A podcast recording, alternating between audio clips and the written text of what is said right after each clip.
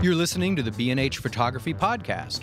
For over forty years, B and H has been the professional source for photography, video, audio, and more. For your favorite gear, news, and reviews, visit us at b n h dot com or download the B and H app to your iPhone or Android device. Now here's your host, Alan Weitz. We're proud to announce that the B and H Photography Podcast has been nominated for a two thousand sixteen Podcast of the Year Award in the Arts category. But the ultimate winner is determined by a tally of listener votes, so we really need you to vote for us. And unlike our local and national elections, you can actually go and vote for us numerous times, once a day, every day, until June twelfth. So please go to the podcast awards dot com, scroll down to the Arts category, and mark B and H Photography Podcast at the bottom of the page. Click listener or podcaster and submit. We cannot thank you enough for your support that has gotten us this far. I just want to remind everybody that we love doing these podcasts, and if you love listening to them, give us a tweet at B H Photo Video with the hashtag B H Photo Podcast, or email your thoughts and comments to us at podcast at b h photo dot com. Today we're going to have a, a, a lot of fun. It's going to be a gearhead kind of a show, and the topic today is: if you only had one camera, or one camera, one lens, what would you reduce yourself to? And uh, it's, it's, it's a lot of food for thought. Joining us today to speak about this topic are two members of the B and H chat team, Christina Smith and Andrea Ortado. Like all chat team members, Christina and Andrea are hardcore gearheads and photo enthusiasts. If you ever called with questions about a camera lens you purchased at B and H, there's a good chance that you spoke to either Christina or Andrea. Uh, they were probably the ones on the other side. And a box of donuts says that you got the answers that you were hoping to get. Um... That said, let's start off uh, talking about you guys. Christina, what's your background? How'd you get into photography? Uh, my dad's a professional photographer, and I always used to joke that the reason why he has kids was for free assistance. It's true. Um, so I That's just, why we do it. So I grew up uh, schlepping camera equipment, changing lenses, changing film. Um, so you're a vet. Yeah, so I guess with that background, it was hard not to what, sort of follow. What did your dad shoot, usually? He shot a lot of sports. He used uh-huh. to shoot um, for Texaco also, and for Avis, the pro ski tours. Uh-huh. Oh, serious stuff. And also okay. a lot of uh, boating work. Uh-huh. And um, just like Ellen. Wow, we have what to talk about. Okay, no, we did you travel with him? This. Did you travel with him? Yeah, yeah. Uh, all of our family vacations were hijacked photo assignments. I did the same thing. Okay, I got it. Andrea, what about you? What's your story? Far less interesting. I didn't like photography till I went to school for graphic design, and then I had to take a photography course, and I was like, oh, just kidding. This is probably what I need to do. Yeah. So, and I switched. Uh-huh. So ever since college, I mean, it started just film, black and white darkroom stuff, and then I interned with some photographers who taught me color processing and color stuff, and then started working retail for a variety of camera stores and got into digital, and it's kind of all snowballed. Tell us a little bit about chat, because, you know, we see the results of your guys' work, and it's always great. I mean, these long conversations where you kind of guide people through their decision-making process and usually end up giving them, I don't know, more or better than what they ever expected. So how's it work? Uh, is that too broad of a question? Or huh? People type us questions. People type you questions? Type answers back. Uh-huh. No. Do you have regulars? Do you have people that kind of come to you? Um, there's a couple of regulars yeah. that, you know, we frequent can, flyers. Yeah. Frequent as, flyers. As we like to call them. Yeah. I mean, do they ask for you guys specifically? Or sometimes, if, sometimes? They, if you get, if you kind of make a connection with somebody and they're in there a lot, they'll be like, oh, hey, it's this so person. Can you transfer me to them? But, right. And yeah, well, all of us can answer questions basically yeah. within our specialty. I mean, I really know Nikon products. Drea knows Canon extremely well. Do you have any idea what the question is before you even uh, start? I mean, is there some no. kind of a head? So it's just blind. You just yeah. use someone's photo. Yeah. Okay, that's fun. It's, yeah. Well, I guess it's like dealing with customers. You never know what the next person yeah. online is going to be looking for. I imagine most of the questions are pretty entry-level, basic. Yeah, but I do mean, you ever get somebody who's, you know, well knowledgeable but really wants to refine their answers? Yeah, definitely. I mean, both. Like you said, most of them, I think, are just kind of like, what camera should I get? What does this mean? What do I do? Which is yeah. fine. Like, that's what we're there for. Right. But um, I occasionally get, like, higher knowledge level people who just want – and that's also a fun conversation to have, because you can kind of yeah. throw terms around you wouldn't necessarily and be able right. to on a more entry level. I know, I know Christina, you, you yeah. handled something from uh, one of our recent podcasts on a, a lens adapters. Yeah. And it was a question about somebody who had these uh, nineteen fifties vintage Voigtlander lenses with some kind of obscure mount, and he wanted to know he wanted to use them on new cameras. And we were all scratching our heads. So some of the stuff is is, yeah. is yeah. pretty eclectic. You do get a lot of people who come in with um, a lot of older lenses and want to be able to adapt it to the mirrorless cameras. Yeah. But sometimes, you know, people actually know the camera that they had used the lens on. And sometimes it's, I was in Germany, I was in a thrift store and I bought a camera. So I bought a lens. So now what do I need to use to adapt it? Have you ever gotten the question, you know, what one camera should I buy? All the time. That's like a daily thing. It is. Yeah. And what would be a normal answer? What, what do you shoot? What do you shoot? What do you want to take pictures of? Okay. Yeah, let's walk walk us down a little bit. Yeah. Like what's what's the what's the path you walk people down? Um, well, I mean, a lot of times it starts with, you know, what do you shoot or what do you sh- what do you want to shoot? Or even if you just start out with what camera the customer already has and what limitations they're finding with that camera, mm-hmm. you're able to refine, I mean, what they need to move towards. Mm-hmm. And then, of course, budget does yeah. come into it because while we would all love that perfect camera, sometimes that perfect camera. And try to get that kind of the budget question in the out in the first line of questioning mm-hmm. with, you know, what are no. you shooting with it? And then like finally, like what range are you in? So I know where to look. Yeah, it also doesn't mean or infer that the solution to all problems costs more money. Exactly. Sometimes it can yeah. cost far yeah. less yeah. than what they like, they might expect. It's going to cost me three, four, five hundred dollars, and you find it's one hundred and twenty nine or sixty nine dollars, and, and it's de- perfect. And depending on budget constraints, you sometimes just have to get a little bit more creative with the solution. Yeah. Mm-hmm. Yeah, yeah. You don't need a waterproof case. We have high-quality Ziploc bags here. Just don't dive as long or as deep, mm-hmm. and you're fine. Um, so today's topic is interesting. One camera uh, uh, for a year or something like that. I, I've thought about it often, and there were so many options. My first knee-jerk reaction is I, I want something like a Nikon D nine hundred, a little super zoom that's hand-sized that goes from twenty-four millimeter to, what, eighty thousand millimeters, something, or two thousand. Infinity. It's ridiculous range. I mean, it, it's I, something like eighty-two power zoom. Um, and, yes, that will basically ena- enable you to take pretty much anything that you need to see, okay? You might have issues under low light, and, and there's no guarantee you can hand-hold it anything over a one thousand millimeter equivalent, but the, there are workarounds. But sometimes that's not the case. Sometimes uh, a fixed focal length lens could be a, be- a better solution for it, again, depending on what uh, y- your needs are, what, you know, what you want to do. So um, well, let's start this with this idea that we're, we're this is a camera for a multiple range of needs. That's yes. kind of what we're looking at today yeah. for the sake of this conversation. And I, I would imagine you guys, your first question would always be, you know, what are your needs? What do you want to shoot? But for this, let's pretend we want to shoot everything. I do find sometimes people think that they need something that'll do everything, but if you spend more time talking with them, they really they don't, don't need something yeah. that does everything. Yeah. They're actually very specific needs that they have. Mm-hmm. Like, I, for example, like the P nine hundred, that would probably be the last camera I would ever want to choose. And and I mean, I get the idea of having this wide set of possibilities with your focal range, but um, I, I never shoot zoom, almost never shoot zoom. And uh, the you know even like the speed of starting up the camera and getting the lens in the place and all those things would be just drawbacks right off the. Off no, the I agree with that. I don't. I currently don't own any any zooms except for my one point and shoot. I happen to prefer that, but again, it's the same thing. Oh, gee, I only have one lens, so it has to be a zoom. But no, it doesn't have to be a zoom.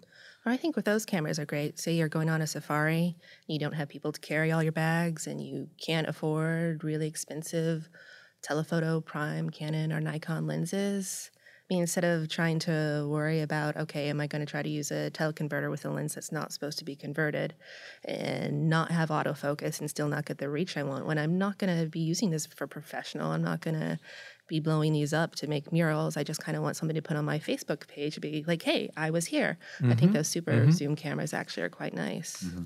You know, some of the, after we, we were kicked, John and I were kicking this conversation around for a while, the different things we were taking notes. And I kept coming back to, I don't want to zoom, like we just established it.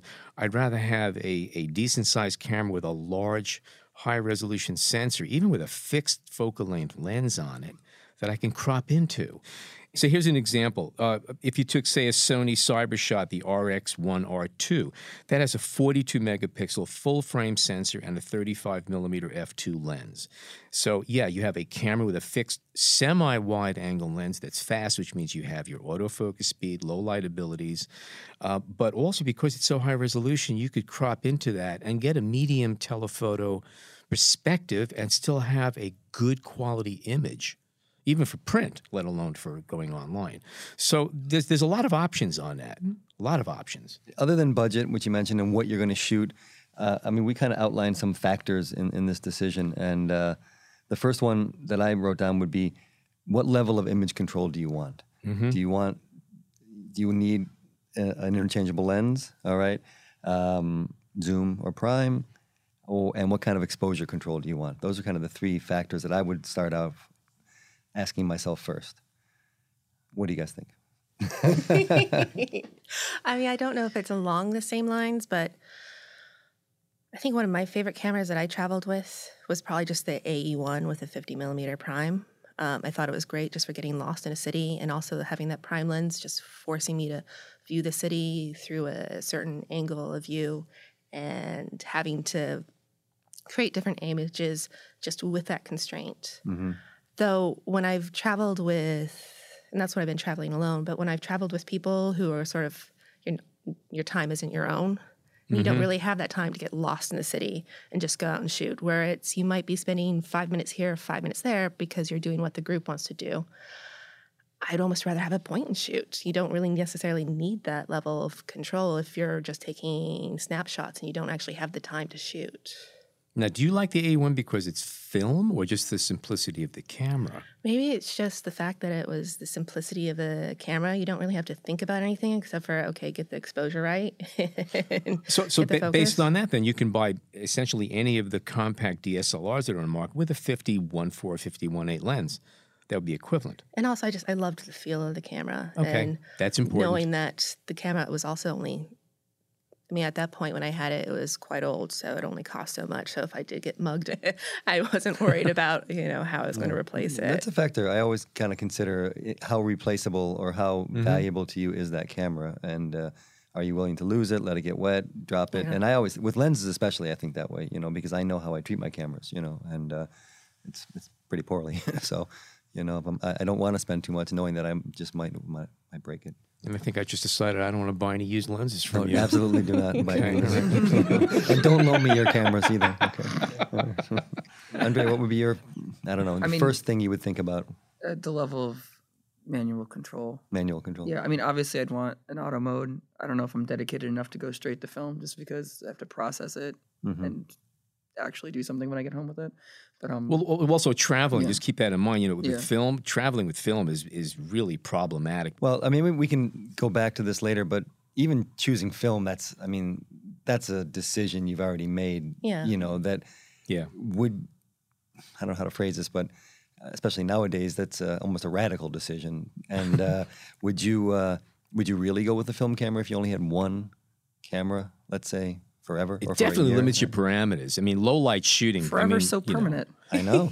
But you're also talking about prime, but also I would never travel with just one camera. I'd always at least have a point and shoot somewhere in my bag, because when you travel with one camera, you know that camera's going to break. Mm-hmm. If you travel with two cameras, they'll be fine during the entire trip. Murphy's law, right? Yeah. So I would always have some sort of backup, so if it one camera does end up malfunctioning, you at least have a backup. I'm sorry, you're out of the podcast. This Sorry. No, I'm, I'm a gambler, man. Taking one and I'm running. Just tuck it into the socks. Just bury it. Don't let it yeah. anyone know about that. Yeah. Um, first, I, first of all, just about any camera you get, automation is there. I mean, mm-hmm. you do have program or whatever Something. they want to call it. Uh, but however, not every camera offers manual controls. And to me, that would be important, too, to be able to know I could turn everything off, go in and really take over control. Or if it was, it didn't have manual, had enough overrides that I could basically outthink mm-hmm. the camera right. and make it do what I wanted Absolutely. to do. That's, so that's important. That's mm-hmm. for sure. Something that crossed my mind too, that, you know, is they're not, again, no one camera is going to do everything for you, and no matter what you decide to do, there's going to be some kind of a compromise or trade-off. That's a given. But when going over all of the options, uh, the little rugged, the tough sh- point-and-shoot cameras came to mind. and just like the names say, they're waterproof, shockproof. I mean, you could really take them and trash them. Uh, the lenses have little glass portals in front of them, so uh, there's no little little metal blades to get jammed when you put it back in your pocket. Um, and they're made to take it. The limitation is they go from wide to short telephoto. I think one forty millimeter equivalent is as telephoto as you get, but they go as like wide as twenty-eight, twenty-five, even twenty-one millimeter equivalent. So you have a nice mm-hmm. range for street shooting. And again, it can get soaked. You can drop it in the mud. You yeah. can drop it wherever you want. You know, it can get banged around, and they're good. They hold up well. So to me, that would be an option. I would look at the, the rugged point and shoots. Yeah, I guess also with deciding what camera to go with, it's where are you going? If you're going uh-huh. to, um, was it the Lindblad yeah. expeditions that B and H is associated with? Mm-hmm. We get a lot of customers coming in asking about, what do I bring? This is a once-in-a-lifetime trip. I'm going to the Galapagos. And that's what I would, if they don't want to go in for getting a housing for a camera they already have, right. or if they aren't going to be shooting a lot of underwater uh, photography, take one of the ruggeds. If you happen to drop it in the water, you're fine. Mm-hmm. You can get one of those floaty wrist straps on it so it won't sink. And if you're going to be on a Zodiac going back and forth between islands and the boat, you don't have to worry about it being splashed or a dry bag. Or even having heavy humidity. If you're going to be going to places that have just extreme humidity, yeah. um, You know, those I, are good cameras for that. I've used a lot of those cameras, and uh, I love them. And if I were to go with a point and shoot as my one camera, I probably would go with, you know, one of the Olympus mm-hmm. T four, I think they have, or T G four T G four, T G four. Or, or, the, or the T G eight seventy if you need yeah. a wide angle, yeah, something like that. Because I know that the, their top, their, the T G four has RAW capability yes. and, and, and some element, I think aperture uh, control. Mm-hmm. Uh, but uh, the one thing I did notice, though, was the heat from, I guess, from the battery itself would often fog up the um, the L C D screen. I never cameras. had that. Yeah. That's interesting. Yeah. Okay. Yeah, yeah, yeah. All right. Um, That's another reason I don't travel with you. Yeah. but uh, but in general, I love those cameras, and, and based on what I said earlier, I tend to kind of trash my gear so so they can survive. uh, we haven't jumped to this general idea of point and shoot versus uh, interchangeable lens. Shouldn't we start there? I mean, that would be. Well, we already started. We can okay. continue there. Continue with that. Um, yeah. um, yeah. What do you think about that? I mean, would you uh, see again? Here's another thing. Once you in, once you introduce interchangeable lenses, which lens are you taking with you? Because remember, it's one camera or one camera, one lens. So if you could take one camera but take five lenses, then well, already we already defeated everything. So um, one one camera that was, because I asked around, and, and one of the suggestions I got was actually pretty interesting, and that was the Pentax K S two, and you can get that with a uh, a compact eighteen to fifty millimeter kit lens that folds in and it's weatherproof, and that's a real small camera. It's like the size of a Canon Rebel, one of the real small D S L Rs. You do have the option of interchangeable lenses, and the lenses that come with it. It's a short, it's a, a, a wide to short telephoto zoom that folds up to like an inch, a little over an inch thick. So it really is compact and easy to carry around, and you can take the lens off and put longer lenses on at other times. You have the option. It could be a little backup if you have the rest of the uh, Pentax system. So that's an interesting option, and you have a quote-unquote real camera. Well, no, if you're going to go with a smaller size body, like a mirrorless that's a little bit bigger than a point and shoot, but you have a fixed, fast, bright, beautiful lens on it, that's a whole different story. Like, even if you're shooting an S L R, I still prefer primes. I used to always have like the twenty-four to seventy, seventy-two hundred, and then I started shooting um with the, like weddings with the second shooting for a photographer, and she was all primes. And then I was like, what have I been doing with my life? Mm-hmm. Clearly. Yeah. For me, a prime lens on an S L R body, or if I can get a fixed on a, a pretty fixed lens yeah. on a Fuji. That, and do you have um, issues with D S L Rs when they get bigger? Like, do you, would you prefer a compact D S L R or I mean, A P S C shoot, necessarily, or, um, or it doesn't bother you? No, not at all. I mean, I shoot with Mark threes at this point. Mm-hmm. So no issues then with size. I mean, when you when you think of the one camera, a lot of people, and I'm sure you hear this all the time, is I want something small. I want something that's not going to you know weigh me down. Is that not much of I mean, an it's issue a, for you? It's a trade-off. It's like, well, yeah, you can get something small, but depending on where your budget is, that's you're trading off quality for size at some point. So it's like, how much are you, do you want to weigh the quality you're going to get out of that little thing versus how much you'd get by, you know, carrying a little bit more. Yeah, but then you have the other argument, too. There are some full-frame uh, mirrorless cameras mm-hmm. that are remarkably small, yeah. okay? But you could also put a six hundred millimeter f four lens on it, so there goes the compacting. The truth is, any of these small uh, uh, cameras, especially the mirrorless ones, that that they brought the size and weight factors down remarkably. Uh, if you want to maintain that light, narrow profile, you have to get a pancake lens or something short. As soon as you start going into the twenty-four seventy two eights, I mean, you've or you've just defeated what you're doing to a certain extent. Well, I think originally Sony was only going to keep it at f four for their zoom lenses and the F E mount because of the size factor, but then they found enough people were switching over to the A seven. Um, Everybody bodies, else made a two eight version. They yeah. wanted the, and everyone wanted the two eight, so mm-hmm. they realized actually at that point people weren't caring about the size. They mm-hmm. just wanted the two eight. And you're That's still saving point. on weight with the bodies. I mean, yeah, yeah. I mean, I'd, I'd have no problem putting a giant lens on my little mirrorless camera and and shooting like that, because I'm still getting the quality I want that I'd get at a mm-hmm. D S L R. Yeah, it's still a little heavier, but it's still a lot lighter than it would be on a big D S L R. No two ways about it. Sure. Yeah. yeah. At the end of the day, you feel the difference. Yeah. That's absolutely the case. So, Andrea, would you at this stage of the game, you would be going with the D S L R as your one camera? Not necessarily. Oh, good. I like it. She's waiting, waiting to the end to let us know. We're going to take a short break and then come back with some more talk about one camera forever. We hope you're enjoying this edition of the B and H Photography Podcast. Send us a tweet at B H Photo Video, hashtag B H Photo Podcast. Welcome back. We're going to continue our conversation here with uh, Christina and Andrea and John, and talk about, uh, let's go back to portability. We, uh, we a, a lot of the things we've spoken about today keep coming back to point and shoots, and for size and portability and ease of use.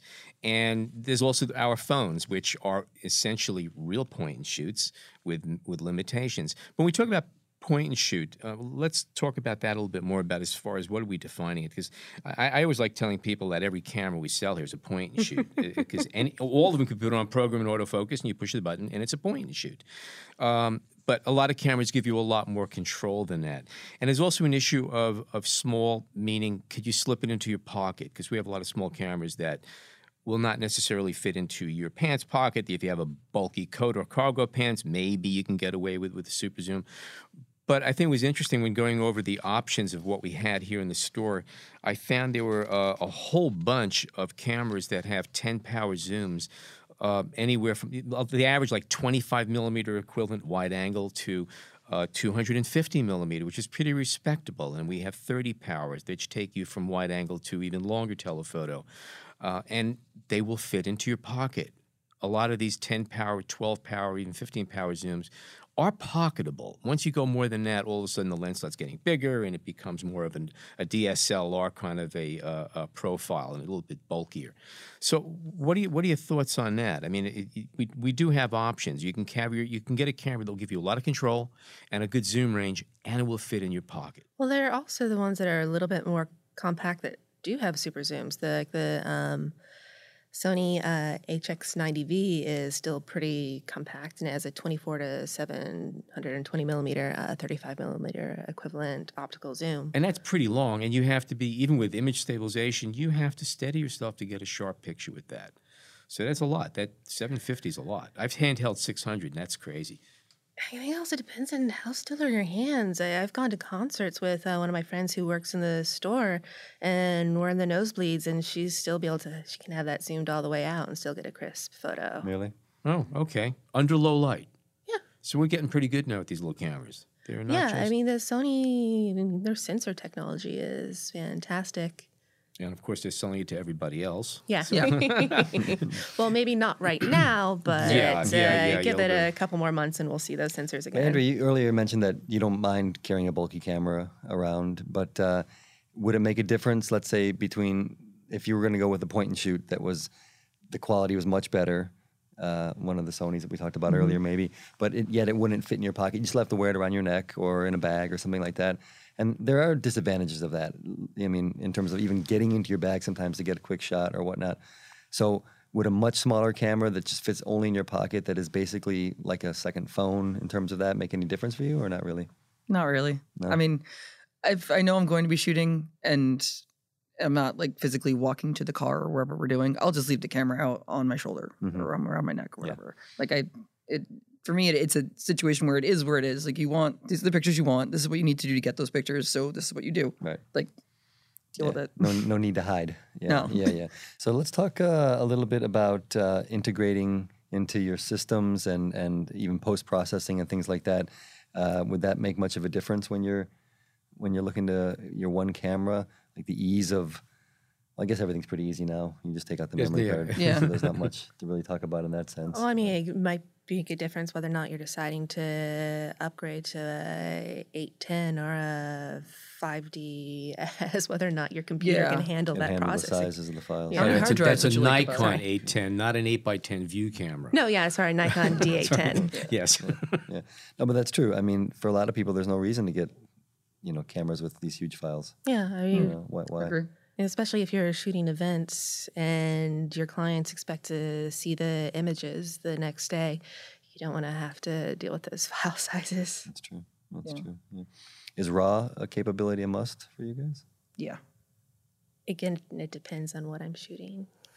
No, actually. You, I know, I you know. You and that answer. I know, I'm not allowed. It depends on what camera I'm shooting, because yes, there's some camera, like the Fujis, I rarely ever shoot in RAW. Their JPEGs are so clean and so pretty that I don't even bother with and it. And also the Fujis, they have all the film profiles that you can play with, mm-hmm. which, I mean, you obviously can't do RAW because...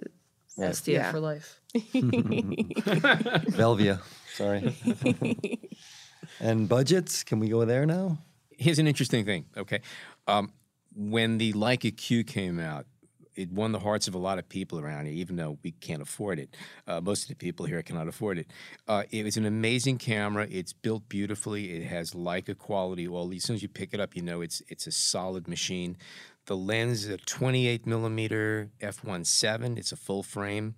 Um, and I think it has uh, a crop modes automatic to thirty-five and fifty. Not that you can't do that down the line, but you could flip it in while you're shooting. And the camera's amazing, the, and, the, and the pictures are absolutely phenomenal. It has a twenty-four megapixel sensor. You can crop into it and pull good detail out from within it.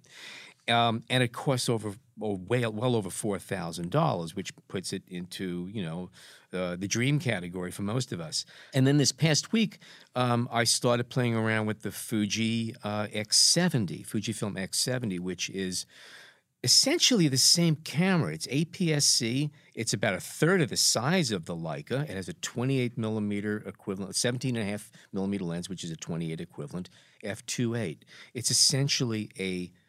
a reduced size Leica Q, as far as what it'll do, and the image quality is lovely, and it's six hundred dollars rather than over four thousand dollars.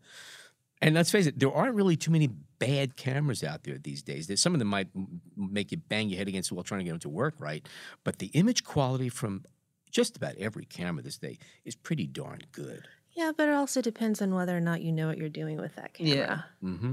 I mean... the camera is only as good as the person behind it taking the photo. Yeah. And also the lighting available, because light has to pass through the lens before it can reach the sensor. So back to control. Well, another um, question about, like... about budget would be, you know, you, you invest money in a camera and you expect it to last. Yeah. Or you spend less and don't worry if it breaks within a year. Uh, you guys fall down on, on either one of those those sides? I mean, I grew up with my dad shooting Nikon. Nikon Pro lenses, they last forever.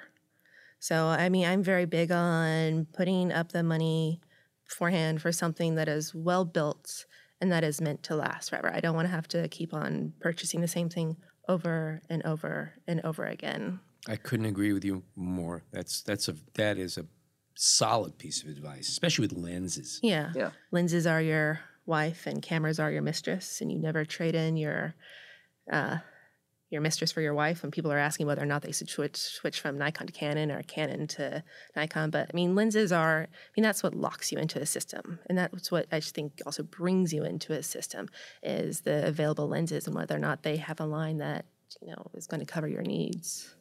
Not as solid as it, not solid argument as it used to be, though, because the mirrorless cameras and adapters, you have a lot of people who are like diehard Nikon, Canon, whatever, and all of a sudden they're shooting with another brand with adapters, and they kept all their old lenses with limitations. I mean, I, I do that. I mean, I have the A seven, and I have the uh, the Photodiox adapter, and I use that sometimes, but it's still not going to – like if I need something that I need speed and reliability and I'm going to put use my Canon camera. The prime systems, yeah, yeah, yeah. It's just, yeah. It is what it is. I mean, and, and I love shooting with the A seven. I have the twenty-four to seventy f four Zeiss lens. And that's great if I just want something like if I'm going to a Mets game. I just want to. I don't want to deal with my big camera. I'll bring that and still get you know very good image quality out of it. And but I'm not gonna. I mean, if you're gonna adapt the lenses, I think speed isn't is an issue.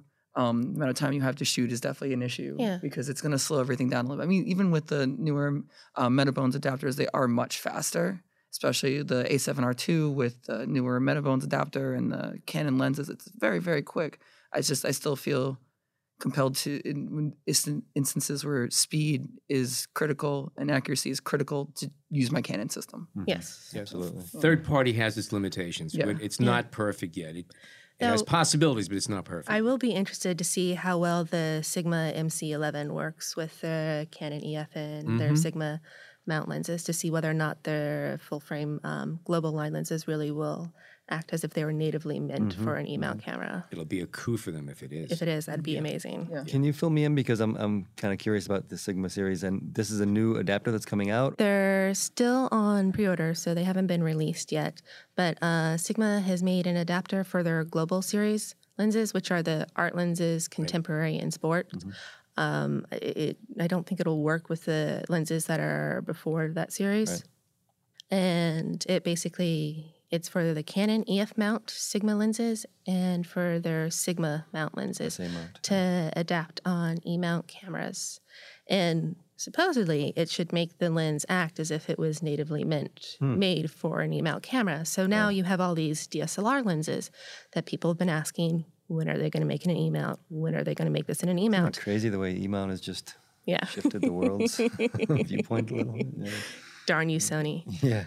um, But yeah, so you can use all these Sigma D S L R lenses now on the Sony E-mount, and hopefully with a better integration than if you're using a third-party adapter with a third-party lens on a Sony camera. With all the little hiccups in it. So yeah. not for the sake of our conversation and not to show your hand just yet, but uh, if your camera of choice would be an interchangeable lens camera, would you go zoom or prime? Oh, I'd go prime. Prime. Ellen? Prime. Wow. It's all I own, yeah. yeah. I'm already there. What about like convenience factors, like things like touchscreen and, and Wi-Fi? Do those things come into play when you're thinking about uh, the one camera you might have? If the camera has a touchscreen, great. I would probably turn it off for a lot of the time because, you know, shooting with it hopefully has a viewfinder. Shooting with a viewfinder, uh, I'm not wanting to have the touchscreen come into play with just putting up to your face. Right. My nose changes the sun settings every and also, time. every time. And also thinking about um, low light photography, having a viewfinder helps because you have that third point of contact, which makes it so much easier to hold the camera in low oh, light. Yes. Which also, I think having a camera with interchangeable lenses is great for low light because having something that's a little bit heavier is a lot easier to hold still. I have a good friend. He swears by he has the, he's shooting with Nikon D, uh, D eight ten actually, and you know I I I, I show up with my Sony A seven R with a little tiny little lens on it, and I laugh at him, but he wouldn't trade with me. He needs the mass and weight, mm-hmm. you know. To him, that makes the camera. And I used to be that way. I've I've come about. I just don't like carrying weight around. But I know him and a lot of other people know they still want to have, they want to lift something that is massive. They want a brick. I tend to agree with that. Yeah. Yeah. yeah it's it's not an unusual thing. And that's fine. That's fine. And Wi-Fi and connectivity, much of an issue? I don't think it's a deal breaker. Yeah. I mean, if a camera has it, great. But I'm not going to go for a camera simply because it has Wi-Fi or some sort of connectivity. Eh? That's been my my experience too. Mm. Yeah, I used to feel like that. I love having the Wi-Fi on the camera. That is the coolest little thing. But if it was the difference between you taking out your five D Mark three or another camera because of Wi-Fi, oh yeah, no. But like, you're gonna go crazy. Yeah, obviously. But um, I love that it has. Like, if I'm if I'm gonna get a new camera, a D S L R aside, either a mirrorless yeah. or something smaller than a mirrorless, um, Wi-Fi is one hundred percent. You're going to look for what? Yeah. Yeah. yeah. No, I love that. And you mentioned viewfinder. So is that viewfinder uh, a deal breaker? You need a viewfinder? Yes. I really, I just, I prefer being able to shoot with a viewfinder. Optical it's not even versus electronic to make a difference? I mean, I prefer optical, but some of the Sony cameras that are coming out, I mean, their viewfinders are starting to get to the point where you don't see the sort of the feedback and it doesn't take, I mean, they're They're remarkable. They remarkable. really are. And then you also are getting a better sense of what your exposure is looking at, looking like, because you have all the information you can have in the viewfinder. Um, so if it's a um, electronic viewfinder that doesn't have that lag, then I mean, I don't care if it's electronic or optical. But I find being able to hold the camera up to my um, to my face. I mean, one, just to be able to compose a shot, but two, just also how many stops that probably gives me, um, and being able to stability. hold my mm-hmm. camera and the stability. You mentioned yeah. the over or under exposure. I know one of the things I've been doing lately is uh, when I'm shooting with mirrorless cameras with electronic finders, which I hated for the longest time. And then once they got over a million dots in resolution at nine twenty point, okay, nine twenty, they were good. Uh, and now they're phenomenal. Um, I, I find myself quite often when I'm taking pictures through the finder, I have my thumb on the exposure compensation dial. Just before I'm ready to go, I'll, I'll rock it back for one or two clicks, make it a little lighter, a little darker, just to preview it and see where it really should be. And the camera says this is the, the correct exposure, but it may not be the best exposure. Um, and I really love that override to be able to see what's going on in the finders. That That's a huge boost for electronics, no two ways about it. I think which also goes back to being able to have some sort of manual control. Because yes. just because my camera thinks it's the right exposure mm-hmm. doesn't mean my camera's right. Of course not. Right. Uh, but yeah, yeah. Back to the, uh, the viewfinder thing. For a while in, let's say, five, ten years ago, I was shooting the G-series, Canon G-series cameras, and I loved having the flip-out L C D. And I, I actually changed the way I shot. I would I would I would use the, the strap against my neck for stability and shoot from my waist, and a lot of street photography type of stuff. And uh, I'd be I couldn't live without that for several years. And now I'm back to D S L Rs more and and, and using my eye. And uh, and then when the D seven fifty came out, I thought, oh well, I have the best of both worlds, you know. I'll have it, but I never ever use the L C D on my D S L R, you know. I went back to flash powder. You did. Yeah. yeah. Just for impact. Okay. Just, and yeah. I guess with the flip out L C D, maybe it's just I'm at the point where I'm getting old, that this new technology, I'm like, what do you do with it? But I guess I, I grew up, either you're getting down on the ground or you're finding something to climb up on. So for me, it's never been a deal breaker about whether or not you can see what you're shooting if you throw it over your head or hold it down. I can low. do without it, but I prefer it. I actually, I make good use of that. I, I happen to like shooting from bizarre angles, and I love the fact that sometimes it just gives me that little bit of an extra edge to get that camera I want it to be to get the shot I need. For me, it was really more for um, being stealth in the street, you know, kind of having it yeah. down there, glancing at it, and making my shot without having to pull the camera to the eye and letting everybody know I was shooting. That, that mm-hmm. kind of became my... Uh, It was my excuse anyway. Some years ago, the, one, one of the most popular point-and-shoot cameras ever made was a Yashica T four Super. It was a little, it was like the size of a bar of soap, and it was uh, black or gray, and it had a thirty-five millimeter lens with thirty-eight. That was actually uh, designed by Leica. And the camera had a little waist-level finder. You could actually hold it and just sort of glance down around a corner. And this was a, a two hundred, one hundred sixty-eight dollar camera that took magnificent photographs, uh, real accurate focus and good resolution, and had a waist-level finder on it, which was really wonderful. You could either hold it to your eye or just hold it down and be a little more discreet. And it was a great, great machine. Okay, we're going to take another break, and we come back. We're going to find out the one camera that everybody in this room would take with them if they only had one camera. If you'd like to reach out to us with your questions or comments, email us at podcast at b h photo dot com. Okay, we are back. So I'm going to talk right now about uh, what camera each of us would take. So now we're going to have to lay it all bare and, and just make a choice and live with it now.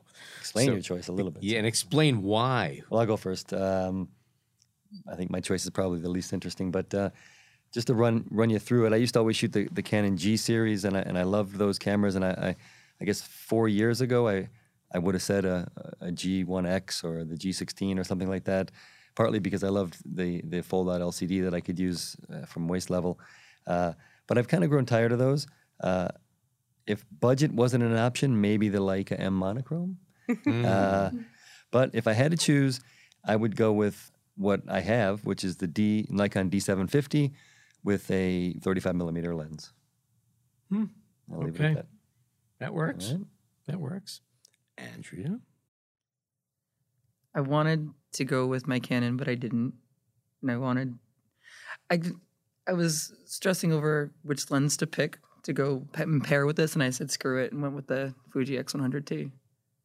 Hmm. If it was the X one hundred, I would not have said that because it was much slower. Uh-huh. But I've had all three iterations of it because clearly I'm in love with this camera. That's the S. Yeah. The, the one hundred, the, the one hundred S, and the one hundred T. Right. I just have the T now. Right. And it's the fastest one of the bunch, obviously. But um, I've, t I've, I've limited myself to that camera on vacations before. Like, I've left everything home. I only took one. But um, I love the simplicity of it. I love that it has the, the more um, mechanical operation. So it's it's similar to what the experience I get with my D S L R. I love the um, hybrid viewfinder, which is fantastic. Mm-hmm. Because you can make it, put all the little digital things in there, and mm. you can see exactly everything you need to see, all your information right in that viewfinder. And then if it's dark out, you just switch it over to electronic. Mm. Yeah. So, and it's it's beautiful. Like, the, the, the JPEGs and are clean. And you have no interest in shooting zoom, so it doesn't even come to your eye necessarily, or you just uh, walk, walk closer, like you said. Yeah. Yeah. I got feet. They you work. Feet. They work. We're good. There you go. It's a beautiful right. thing. Yeah. and, and in terms of, uh, it's, how do I say it? Uh, It's a tough enough camera. Its uh, its durability is okay. If it can survive in my purse for as long as it does without any sort of covering on it, no body case, it's just getting thrown in there with my keys and yeah. like every other thing. It, it's it's a metal body. It's not. Yeah. I mean, if, if I smash the lens, I'm going to smash the lens. But we suggest a U V protective filter in this case. Yeah, probably. Okay. Like the hood, all kinds of things that you should have. Don't just throw it in your purse. We suggest you don't actually treat cameras the way we do. Yeah, yeah. yeah probably yeah, yeah. not a good idea. That is but, a good idea. Yeah. I mean, I feel that you need to treat the camera the way you you live your life. Every and, tarnish and, uh, mark. Yeah. And, you know, you want the camera there, ready for you when you need it. And, and that has to incorporate into the way you live your life. So if you beat it up, you beat it up. That's yeah. life. I mean, that's the way I look at that.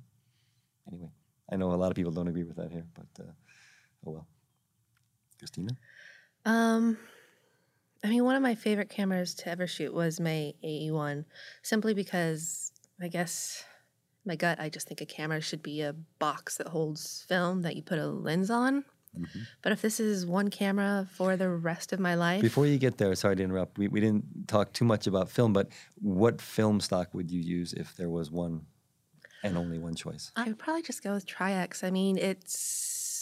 fairly fine grain, uh, sharp film, and also it's really forgiving um, yes, in a dark room. So you can play around with a you know fixed exposure. Um, I mean, other films out there that you know uh, you know are probably prettier, but definitely if your exposure is off just the slightest bit, I mean you don't have anything. Um, and there's something comforting about those little yellow boxes. Yeah, it's very comforting. It makes me you know yes. Um, you know, makes me think of back, you know, uh, learning how to shoot and spending hours. Schlepping. Yeah, schlepping. Schlepping so, dad's cases around. Yes, brings so, back fond memories. No, my dad was a was a Fuji man. So. Oh, okay. Is he still shooting? Is he still with us? Your dad? Yeah, he, he does. Still, uh, still shooting, you know, some sports, and like every other professional photographer, now has to shoot some weddings as well. Uh-huh. Uh-huh. But, all, um, all digital now. He's, he's a oh yeah. shooter. Uh, actually, he was. Sony, when he was shooting for Boating Life, he bought one of Nikon's first digital cameras, the I think it was like the D one or the D one X. Yes, yes. Um, and he had to, I mean, when we went on an assignment, he brought, you know, his his film cameras also, but he also brought the D one X, and he had to fight to get them to start uh, accepting digital files. And now it was uphill back then. Oh, yeah. And now they won't accept anything that's film. If right. you have film, it's they look at you, you like, you, "What? Where you been?" Yeah. Yeah. So he jumped on that bandwagon early, simply because he was thinking about processing fees, and then also how easy it is just to be able to submit it to your clients. And the excitement of taking forty-seven minutes to download one gig of data—that was also worth it. I think digital was one of the worst things that ever happened to me, because I knew, you know, if my dad was taking photos, it was one more shot, and I could ask him, okay, how many rolls of film do you have in your bag? And that was how much longer we were going to be. Right. Uh-huh. But now with digital, there's digital no more, you know. Right. Oh, yeah. Oh, yeah. Oh, yeah. When the caterer throws you out, that's when it's over. Yeah. um, this is one camera forever, and thinking of just how hard it can be to get access to a dark room, as much as I love spending time in a dark room. I mean, part of me wants to go with one of the Sony A seven cameras. I never thought I would say Sony, but they make it really hard to dislike them. Are you mm. feeling okay? um, I just, the size and the portability on top of, you know, Sony is coming out with actually some really, really nice glass in the yes. Zeiss glass. Yes, I am feeling okay. Are you sure? But when I really think about it, I think one of my favorite digital cameras I've ever shot with was the D seven hundred. Mm-hmm. Um, I just, it's just, it's just yeah. a camera. Yeah. That is all there is to it. So I think I probably still choose the D seven hundred. Even if you want to blow up your images uh, really large, you can still upsize your files. I, I mean, it's mm-hmm. not that big of a deal. Um, and what lens? Probably the twenty-four one four. Okay. I, like Drea said, I mean, if you want to zoom, you can always walk a little bit closer. Mm-hmm. It's really hard to walk a little bit further back in tighter spaces. Yeah, yeah. But that's an interesting choice. I know a lot of guys and women that still shoot the D seven hundred, and it's I, uh, it's almost like the digital workhorse camera yeah. to some degree that has really stuck around. You know? And I mean, that thing, my, I think my dad probably had three hundred thousand shutter actuations on his before mm. he had to have the shutter replaced. And, you know, I mean, it's rated for two hundred thousand, but still three hundred thousand shutter actuations. It's And that was at one wedding. Yes, which I got to edit afterwards. You know, it's interesting. It, it, every answer we've had so far has to do with how the camera feels and how you relate to the machine, and had very little to do with a lot of the parameters we were discussing. Yeah, we didn't talk about it too much about just general feel. Yeah, which is always, you know, when people come to me, what can, you know, it's such as, should I buy Nikon or Canon? That's such a standard question. And no matter whether it's throwing point and shoot D S L R, I always say, go into the store and pick the camera up and turn it on, look through the finder, look at the menus, hold it in your hand, and it has to have a good tactile feel to it. It has to feel intuitive to you, and we all react differently to different things, and we're all going to be attracted to one camera or the other for personal reasons. And every answer we've had so far has to do with a lot of just how the camera, how it resonates with you. And that, I think, is really significant. The other thing I noticed is that one camera series that has not been mentioned at all here, uh, the little Sony R X one hundred series camera, which everybody loves and swears by. It's changed how we define point and shoot. And I, th I might be wrong, but I think everybody in this room has owned at least one of them at some point in time. I've owned two of them. No, no. You haven't? No. Oh, don't admit it. Okay. Yeah, okay. Well, I'll, except I've, for everybody I've in this room. No, anybody who's owned them will tell you that they're just wonderful. And the sensor that's in it is being used in a lot of other manufacturers' cameras with almost the same success. But Sony really nailed it with that. And that's one camera that has not come up in conversation. I had it on my list, and I realized no one's talking about it, and it's a perfect travel camera. Size, image quality, focal range, uh, manual override, all the things we're talking about are there, and no one's mentioned it. I thought it's kind of interesting. Um, as far as my own choices for cameras, uh, I, I'm kind of torn. Uh, the two cameras that I would naturally go to, if uh, especially if, if money wasn't an object, uh, I like the Leica Q. I'm a wide-angle shooter. I love, in fact, twenty-eight millimeter is tame for me. I prefer twenty-one. But the Leica Q is phenomenal. The, I, I've used the camera. The image quality is startlingly beautiful. You can crop into it and still get very good pictures. And for the same reason, I like the Sony Cybershot, the R X one R two, which has that forty-two megapixel sensor and a thirty-five millimeter f two lens. Um, if I want wider angle, I have the option of using the sweep panorama mode, which you have with a lot of these cameras. So that's a way of getting around wide angle if, if the lens itself isn't so wide. And here, too, I could really crop into it uh, and go real far and pull out a good image. So if I need something longer than uh, thirty-five millimeter focal length, I have it.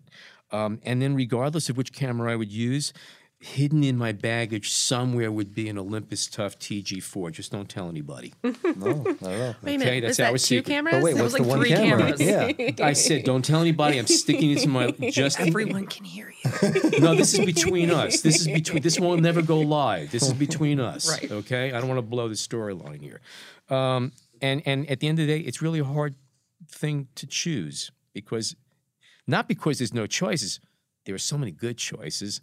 And again, it comes down to everyone in this room has a different set of parameters and needs and requirements, and our answers reflect that. And every single answer we had here is perfectly valid. Am I missing valid. something, though? Hmm? Am I missing something? You, you haven't given the one camera. I told you. I'm not decided yet. Okay. If I had to go with one, okay, and, mon and money's no, okay. I'm taking the Leica Q.